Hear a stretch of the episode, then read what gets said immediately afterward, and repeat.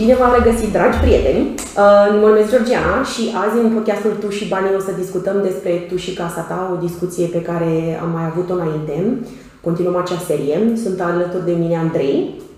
Bună, mulțumim pentru invitație. Da, e genul de discuție care nu ne place foarte mult. Da, da, și Cristian Tudorache, CEO și cofondator Castle Group. Uh, exact, bună, vă mulțumesc eu pentru invitație da. și sper să facem aici Da, și Cristian, vreau, interesantă. da, și vreau să-ți mulțumim că ești primul nostru invitat pentru uh, video. Salut YouTube! dacă este bine, lăsăm și partea asta dacă nu mai testăm. Um, aș vrea să vorbim puțin, experiența ta este în piața imobiliară din București, da?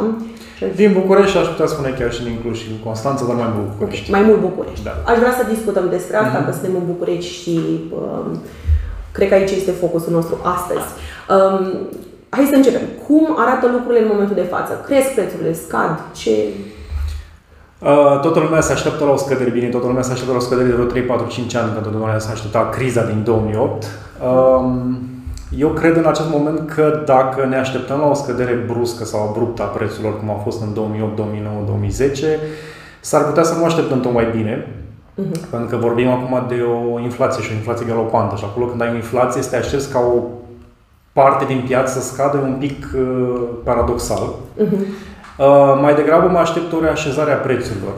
Okay. Ce o reașezare a prețurilor, o, uh, oamenii acum, mai ales cu uh, creditele cu dobânzile mai mari sunt un pic în expectativă, se gândesc dacă mai cumpăr, dacă cumpăr acum, mai amână un pic uh, termenul. Asta înseamnă că pune o presiune un pic pe vânzătorii, dezvoltatorii sau persoane fizice care sunt grăbiți să vândă și mhm. atunci, sau mă rog, presați să vândă din diverse motive și atunci posibil acolo să fie o reașezare prețurilor sau cei care au crescut, acelor care au crescut prețurile la final de 2021 speculativ. Da doar pentru că creșteau materialele, de ei aveau construcția finalizată. Da. Uh, acolo văd o reașezare a prețurilor. În rest, pentru cei care construiesc acum sau care vor construi, nu văd de ce să scadă prețurile, pentru că altfel marja de profit ar deveni foarte mică sau intri pe pierdere, pentru că acum marja de profit în dezvoltări nu mai e cum era înainte, înainte de 2008, unde aveai marja de profit foarte mare. Acum marja de profit sunt mult mai mici. Ok. Uh, de ce erau marjele de profit mai mari în 2008? Pentru că prețurile, creditele erau să dea foarte ușor. Okay. Gradul de îndatorare era mult mai mare decât acum okay. și atunci aproape oricine putea să-și cumpere o locuință și creșteau prețurile de la lună la lună. Cumpărai o proprietate acum ca să o vinzi peste șase luni în profit. Ok.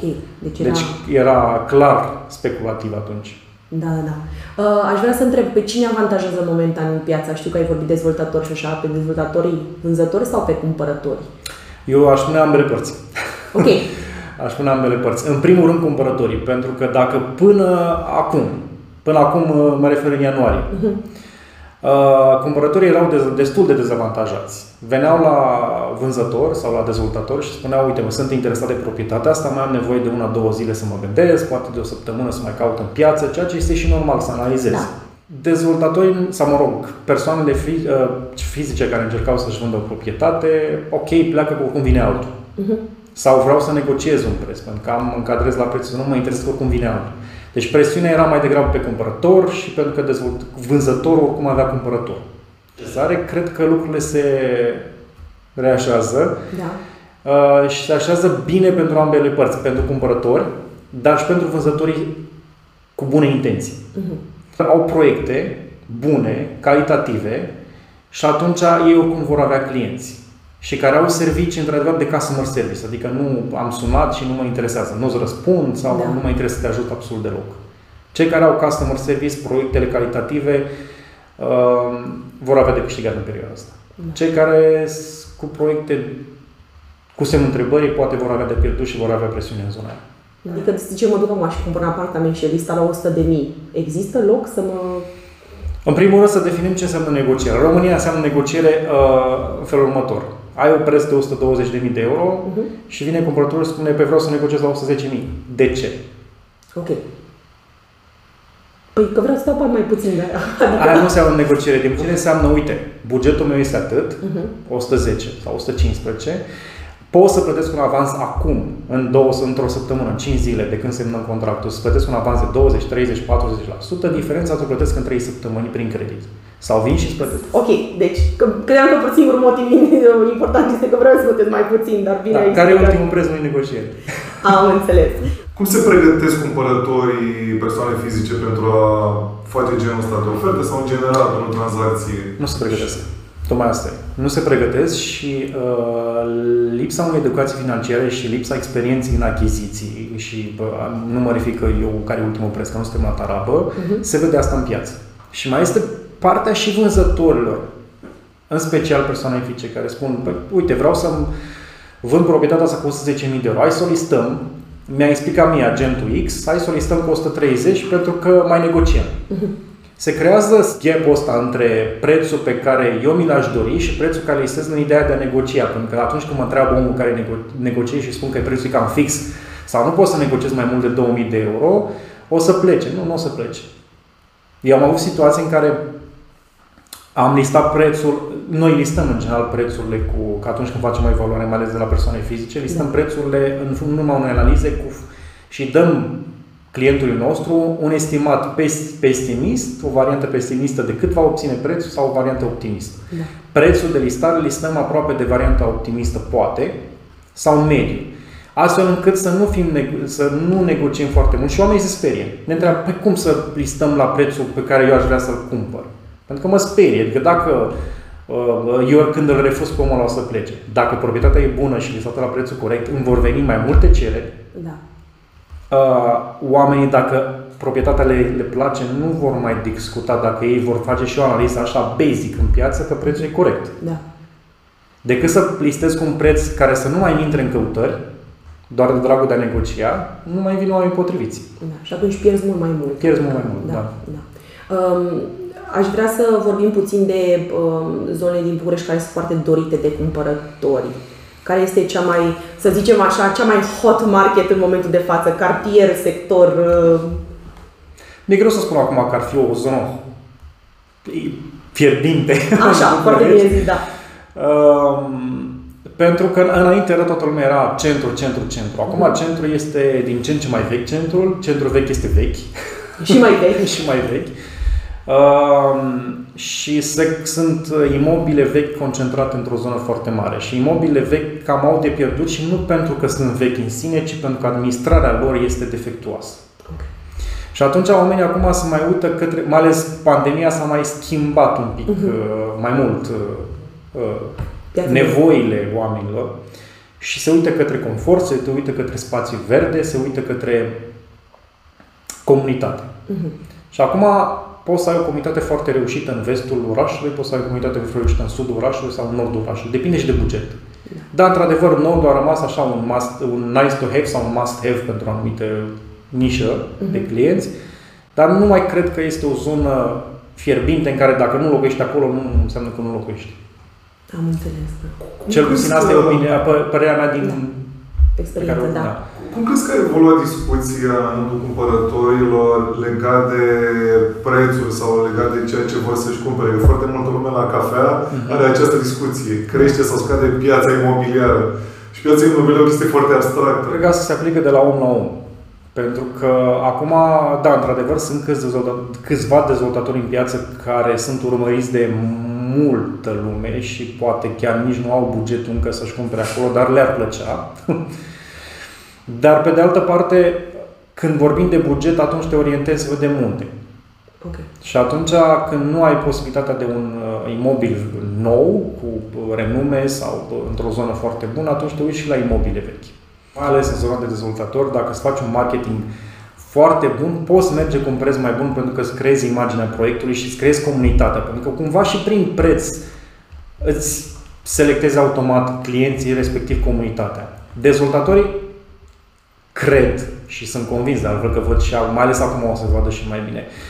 Dezvoltatorii care au proiecte mici. Nu ai nevoie de bugete enorme ca să faci un market sau să ai o idee bună încât să creezi acolo o comunitate, fie și ea de 20 de apartamente. Dar în momentul când tu pui pe proiect direct dezvoltator vând proprietate sau de vânzare, pentru, o, pentru un om care are un buget de 120, 150, 200 de mii de euro, acest tip de marketing, de vânzare direct dezvoltator nu funcționează. Nu îmi transmiți absolut nimic. Da. Nu vinzi nimic. De nu vinzi nimic. Cu că poate apartamentul e bun și e Cu toate că apartamentul e foarte bun. Da, da, da, da. Eu am întâlnit, o, chiar am întâlnit un proiect uh, uh, foarte bun calitativ, dar cu marketing defectuos. Uh-huh. Și s-a vândut foarte greu. Foarte greu pentru că era acest tipologie de da. De... Ce sfaturi ai da unui cumpărător, dezvoltator mare, marketing intensiv, în contrast cu un dezvoltator mai mic, unde trebuie tu mai mult să descoperi, să intri pe acolo, să dai, să intri în șantier, să te murdărești un pic și să vezi proprietatea? Uh, în calitate, mă rog, în, din punct de vedere al unui cumpărător, totuși N-ar trebui să facă el munca aia de research atât de mult încât să descopere ce nu e de arătat. Adică dacă tu nu ești abil sau să ai oamenii pregătiți să, să, să creeze imaginea, comunitatea și uh, să spună ceea ce tu faci bine, eu nu pot să caut acum să consum, cumpărător fiind să consum acum timpul să-ți verific toate, tot istoricul tău și să-ți, să văd dacă ai făcut bine lucrurile sau nu ai făcut bine lucrurile. Pentru că sunt multe proiecte în piață și atunci timpul consum. Dar pe de altă parte și unde este foarte mult marketing, trebuie să fii atent când vrei să cumperi, pentru că s-ar putea să fie doar marketing. Sau da. să fie prea mult marketing și mai puțină calitate. Da, Activitatea de cumpărător, mă rog, munca de cumpărător nu e tocmai ușoară. Da. Aici vreau să întreb, cum interveniți voi odată legat de dezvoltatorii care au nevoie de voi, altă parte, cum îi ajutați pe consumatori? Pentru dezvoltatori noi putem lucra de la zero cu ei, dacă n-au inclusiv website, adică website, creare, design, pagini de social media, inclusiv PR. Pentru cumpărător, noi suntem o agenție care lucrează preponderent cu vânzătorul. Adică reprezentăm vânzătorul, cumpărătorul la noi are comision zero.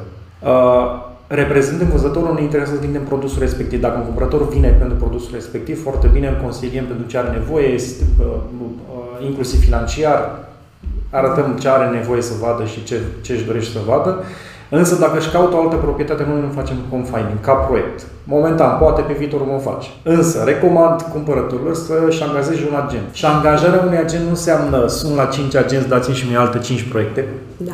ce mai aveți în piață și mi le trimite pe WhatsApp, ce a nimerit.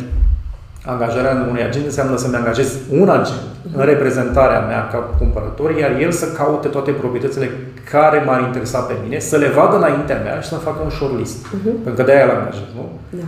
Nu să mă duc la fiecare vizionare. El să le vadă înaintea mea, să verifice activ dacă este cazul și îmi face mie un shortlist. Dacă eu am văzut pe internet o proprietate de 2, 5, îi trimit linkurile. Vor vezi aici, este reprezentat de o altă agenție. Nu e problemă. Agentul contactează agenția respectivă pentru că așa se lucrează. Să știți că eu când vin cumpărători însoțiți de agentul lor, lucrez mult mai bine. Da. Pentru că sunt deja pregătiți. Da. Când vine cumpărătorul direct, e clar că este haos în mintea lui. Da. Pentru că nu știe ce da. caută, da. cum caută, care sunt lucrurile importante și care nu sunt. Da. Agent imobiliar te ajută un pic să te focusezi pe ce e mai exact. important. Exact. Să vezi și peste lucrurile exact. cele. Să vezi peste ce Asta e foarte important pentru el să angajeze. Atunci când vorbești cu, uh, facem o diferență între a angaja un agent cu, să te mhm. reprezinte versus a suna la 2-3-4 agenți să-ți dea alte 5 oferte. Pentru că ei îți vor da doar bulk ce au ei în bază de date. Da. Care știm, baza de date, 90% din agențiile din România, baza de date sunt share de proprietăți pe care nu le-au văzut niciodată. Da, da. În realitate. Eu uh, cred că noi, cel puțin eu și Andrei și eu la banca ta, noi credem în uh, asta, e un agent imobiliar, pentru că până la urmă asta facem și noi, nu? Adică luăm mass information și apoi da. Uh, ce mai sfătui tu pe mine, zicem că îmi caut un apartament acum, care sunt cele trei cele mai importante lucruri la care să mă uit eu când îmi aleg un apartament?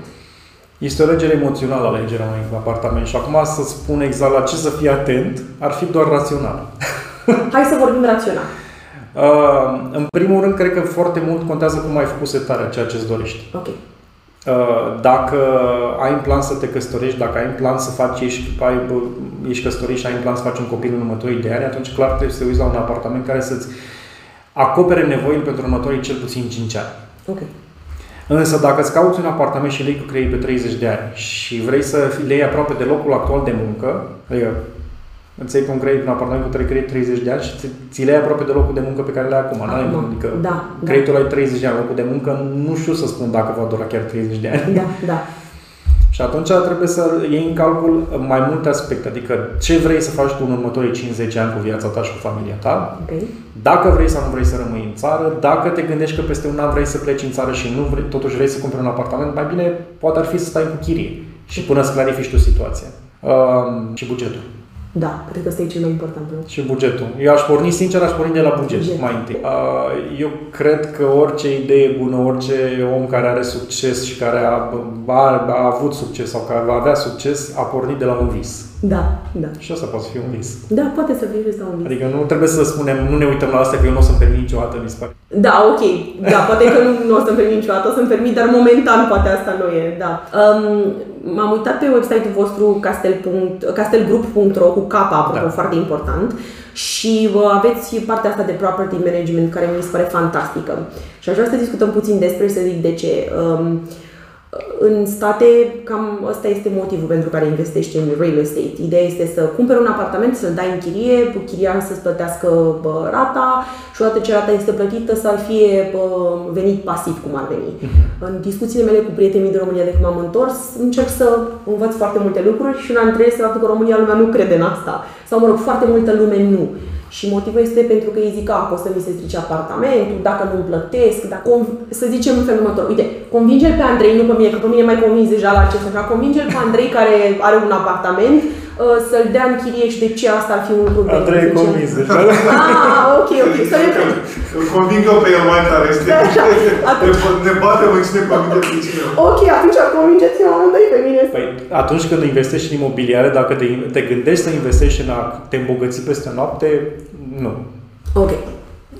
Deci nu ăsta e motivul. Nu, nu asta e Ok. motiv. Imobiliarele sunt pentru a obține un venit pasiv, într-adevăr, pe termen lung. Mhm. Termen mediu și lung.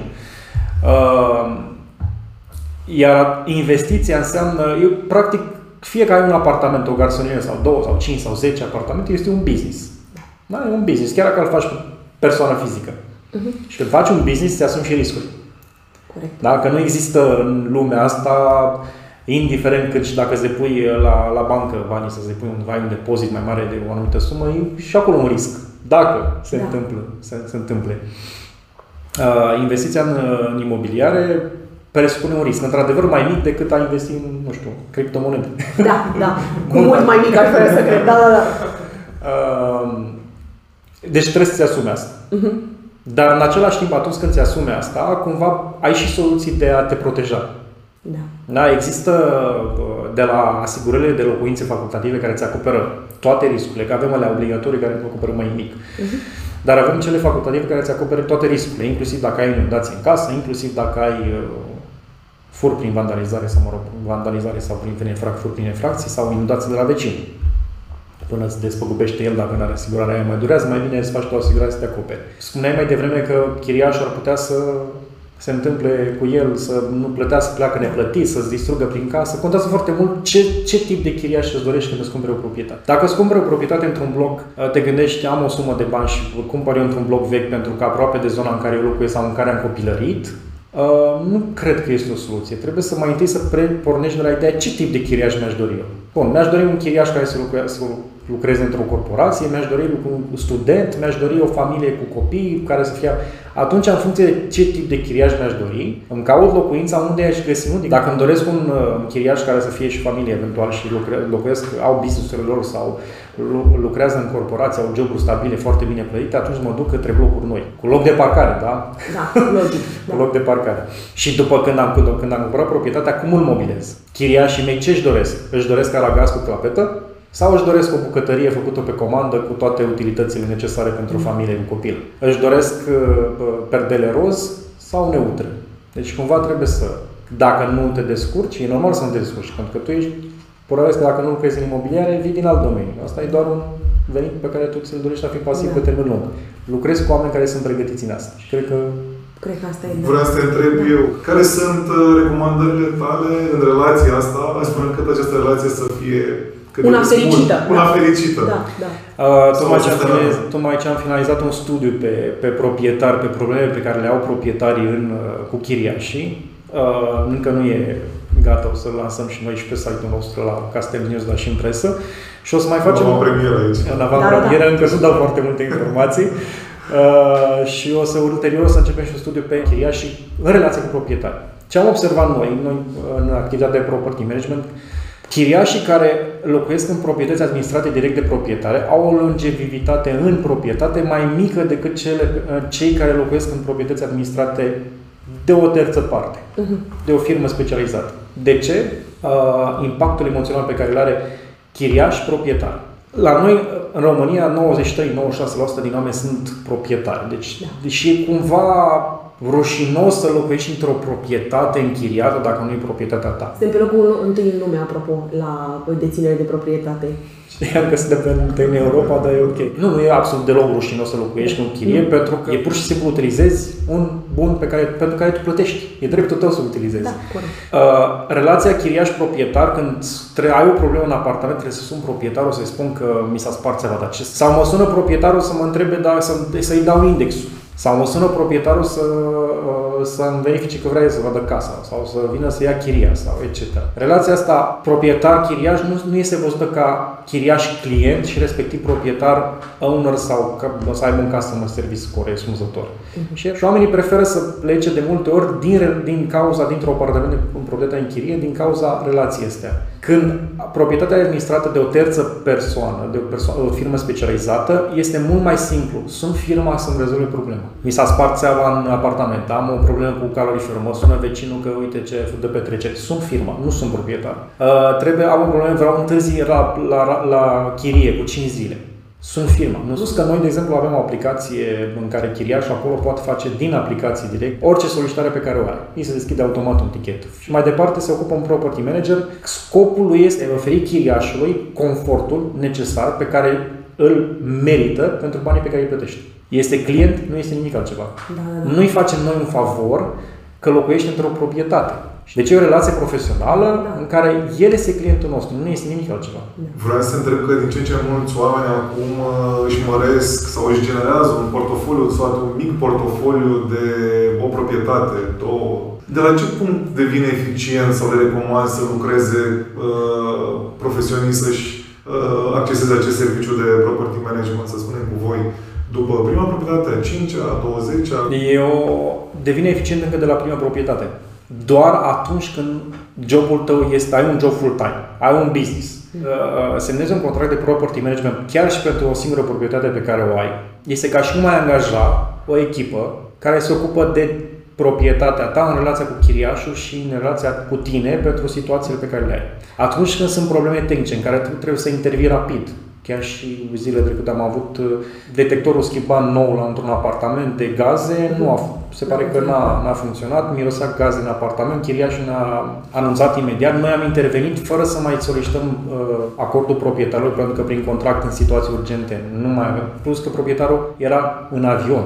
Deci oricum nu putea face nimic dacă era, era acolo. Dacă era acolo, da. Des, despre asta, situații în care este ca și cum ai angaja cu costul unei nu știu, un abonament de telefonie mobilă, să zicem, o echipă întreagă, da? un property manager, o echipă tehnică care că poate interveni oricând este nevoie într-o situație urgentă sau standard, nu neapărat urgentă, uh, și inclusiv financiar fiscal, pentru că toate declarațiile acelea unice pe care trebuie să le depui cu actualizări, cu toată nebunia și cu verificarea legislației la timp dacă sunt toate plătite la zi sau, mă rog, declarate corespunzător, pot crea probleme. Noi avem uh, clienți care ne-au venit acum în contracte de în administrare la clienți de-au devenit proprietari clienți la noi, cu probleme de 4-5 ani că nu și-au declarat corespunzător declarațiile unice, nu și le-au, de, nu și le-au făcut completat corespunzător și au amenzi acum de la ANAF. Uh, încă un mit pe de care eu vreau să ne legăm. Da. Cât de costisitor e să apelezi la... Exact ce spuneam mai devreme. Cât te-ar costa 10 un abonament de telefon mobil? Okay. Cu minute okay. nelimitate. Contează și foarte mult... Depinde de proprietate. Depinde de prioritatea și cât timp vrei tu să petreci să, să investești în asta, nu? Adică, pentru mine, de exemplu, e mai valoros timpul meu și mai degrabă aș pe cineva care este profesionist, care face chestia asta de foarte mult timp, nu se voi, caut un, o, o soluție la o problemă și așa mai departe.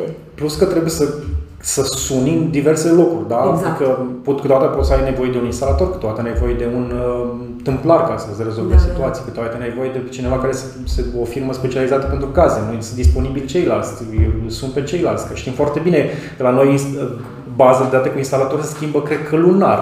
Da, da. Pentru că astăzi sunt, mâine nu mai sunt disponibili. Și tot timpul trebuie să fim în... Și deci o plajă de fiuri cam care ar fi? Evident, este tot că se raportează la chirie. De la 3, aș, ca să vorbim în cifre, de la da, 30 okay. de euro pe lună pentru o proprietate, dar contează foarte mult tipul proprietății, poziționarea ei într-un bloc vechi, bloc nou, sunt mai multe. Okay. Noi am dezvoltat în in-house, am dezvoltat trei pachete de property management, care acoperă cam toate nivelurile, inclusiv curățenie, Uh, între chiriași. Între chiriași. La, unul dintre ele, la două dintre ele chiar e curățenia inclusă, fără să mai plătești tu alte costuri. Important e că toată lumea și-ar permite Absolut, de property management. Aș putea spune că poate, dacă ai o, nu știu, o proprietate pe care o închiriezi cu 150 de euro, 200 de euro, nu ar fi neapărat o soluție. Da, devine destul de... Da. Dacă ai mai mult, ai un grup de unități de genul ăsta, atunci da, e altă poveste. Dar, că... Costul nu e prohibitiv, adică mi se pare foarte affordable. Da. Uh, pe termen lung devine uh, randamentul este mai, mai bun decât dacă ar și-ar administra singur proprietatea, pentru că acel fil lunar pe care l-ai îți acoperă toate aceste nevoi și te acoperă de anumite riscuri. Versus atunci când ai nevoie, că pare că n-ai nevoie, dar lunar, chiar nu mă studiu, am zis că nu dau din casă, dar dau, uh, majoritatea proprietarilor interacționează cu chiriașii lună de lună. Da. Cu diverse situații, cu diverse probleme. Iar acel timp, dacă calculăm, până la urmă te gândești cât câștigi tu pe oră, tu ca proprietar, cât câștigi din jobul tău, din afacerea ta, cât câștigi pe oră. Câștigi 100 de lei pe oră, 300 de lei, 1000 de euro pe oră. Gândește cât timp ți-ar lua să vorbești cu chiriaș sau să intervii pentru anumite situații pe lună, da? 2 ore, 5 ore, 7 ore, 10 ore. Cât te costă? Da. Și atunci dacă poți să... Ăla e timpul tău. Da, e timpul Ăla tău. e timpul tău. Noi avem o statistică internă și în medie pe 2021 uh, avem în discuțiile pe fiecare proprietate 11 ore pe lună pe fiecare proprietate alocată.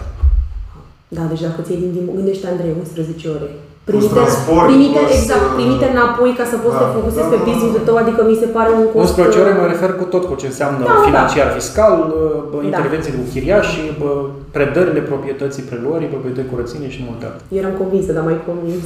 Am trăit convins. Eu am intrat pe website înainte de interviu și m-am uitat așa puțin și zic, da, i-aș folosi, clar. Adică și mai avem un aspect care ăsta este unic la noi în, în, în piață, chiar și prin afară. Mulți dintre clienții noștri proprietari locuiesc în străinătate. Uh, de la noi, dacă au nevoie de o mașină să închirieze, pot închiria, uh, avem un serviciu de case mobility, se numește, dedicat exclusiv clienților noștri și ei pot închiria o mașină disponibilă oricând își doresc, uh, fără card de credit, fără garanție, fără depozit, și fără plată în avans. Plătesc doar când o predau. Okay. Evident, este exclusiv doar pentru clienții noștri, atât pentru proprietari cât și pentru chiriași. Okay, da, asta e încă un suficient. Pentru că ei avem o relație cu ei și Da, da, da, corect. corect. Mi se pare un fi clienta voastră, aș beneficia serviciul ăsta și mi-ar îmbunătăți viața foarte uh, mult. M-am uitat că mai călătoresc în afară și de obicei mai, mai închiriez mașină pentru a vedea cât mai multe locuri posibile versus de a lucra cu da. oraș. Tarifele sunt mult mai mari, deși avem da, aceleași da. mașini. M-am uitat și acum de curând când da. am fost în, în Germania și mult mai mari. Și plus garanție, plus depozit, da. plasă în avans, toate celelalte. Plus că mai e un aspect. Atunci când cauți o mașină de închiriat, că dacă nu trebuie să neapărat să închirieze la noi, dar când cauți o mașină de închiriat pe site-urile mari, din, din, din, din închirie, firmele mari, să fii foarte atent că prețul ăla pe care ți-l primești inițial pare mult mai mic și mult mai avantajos, dar în momentul când te duci și dai pentru rezervare, te întreabă Prețul ăsta e valabil pentru franșiză de 1500 de euro, indiferent de ce daună ai avea. Da. Vrei să dai 1500 de euro pentru o zgârietură? Și atunci plătești încă atâta preț odată dacă vrei să ai franșiză zero. Da. Mi s-a întâmplat recent în Spania și credeam că e un preț și altul. Nici castel încet încet uh, o să adauge, știi, grupii, perioada da, da, da. te duce, te îmbracă, te îmbracă pentru nuntă, te duce în vacanță, te îți ia proprietate. Exact, te, se ocupă de tot. Da, îți găsește medicul stomatolog.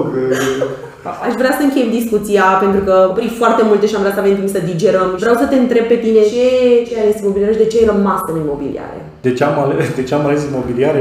Nici măcar nu știu de ce am ales. Am ales pentru că era singura soluție la vremea respectivă. Am avut o altă experiență mai puțin reușită în trecut. Când nu ai de ales cea mai bună variantă. Chiar a fost cea mai bună variantă.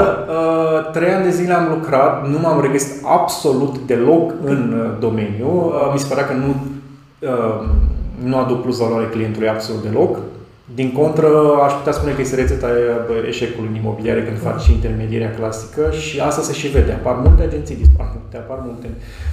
Uh, după 2 ani, 3 ani de zile m-am hotărât, am zis, eu lucrez în imobiliare, în continuu să lucrez în imobiliare, dar voi face, voi depune tot efortul necesare să lucrez în stilul pe care acum noi îl avem implementat, adică avem altă property management și serviciile de reprezentare. Uh, pe termen scurt e foarte greu, pentru că la început lumea nu are încredere în tine, nu te cunoaște, pe termen lung este mult mai profitabil. Marja noastră de profit pe om angajat în imobiliare este mult mai mare decât poate o agenție cu 20 de agenții. Și atunci, pentru noi, mă uit la profit, că până la urmă despre asta da, vorbim de profit. Suntem și atunci, și plus că ne permitem și stabilitatea oamenilor care lucrează la noi este mult mai mare și ne permitem să alocăm și uh, resurse financiare în trainingurile lor.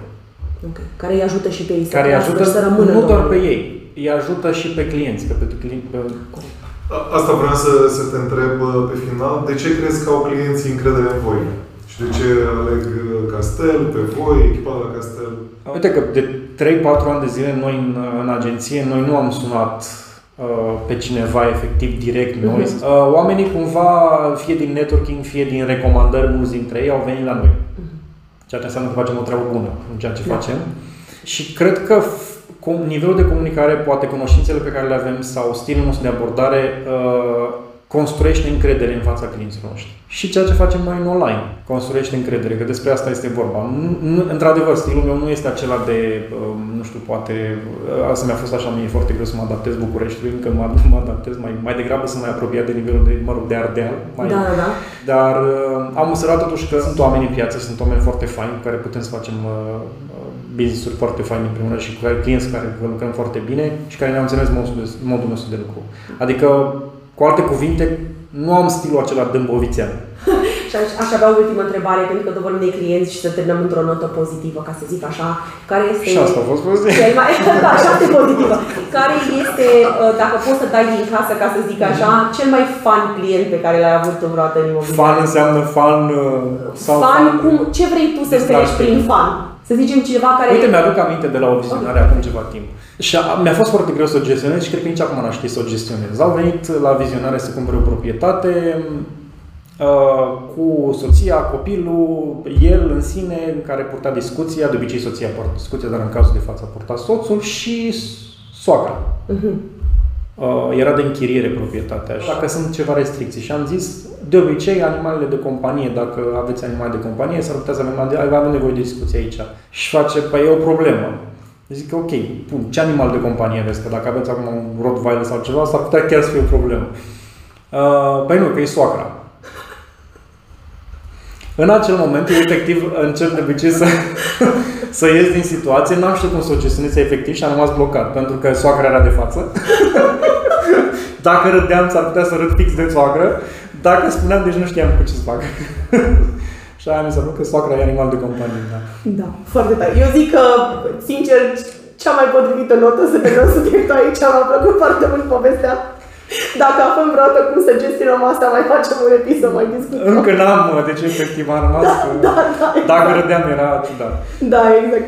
Da. Um, Cristian Durache, vreau să-ți mulțumesc foarte mult pentru timpul acordat astăzi și pentru toate informațiile pe care ne-a oferit-o. Eu vă mulțumesc. Uh, din suflet. Sperăm să mai avem ocazia să, să ne auzim în viitor. Um, aș vrea să recomand uh, și website-ul uh, castelgroup.ro.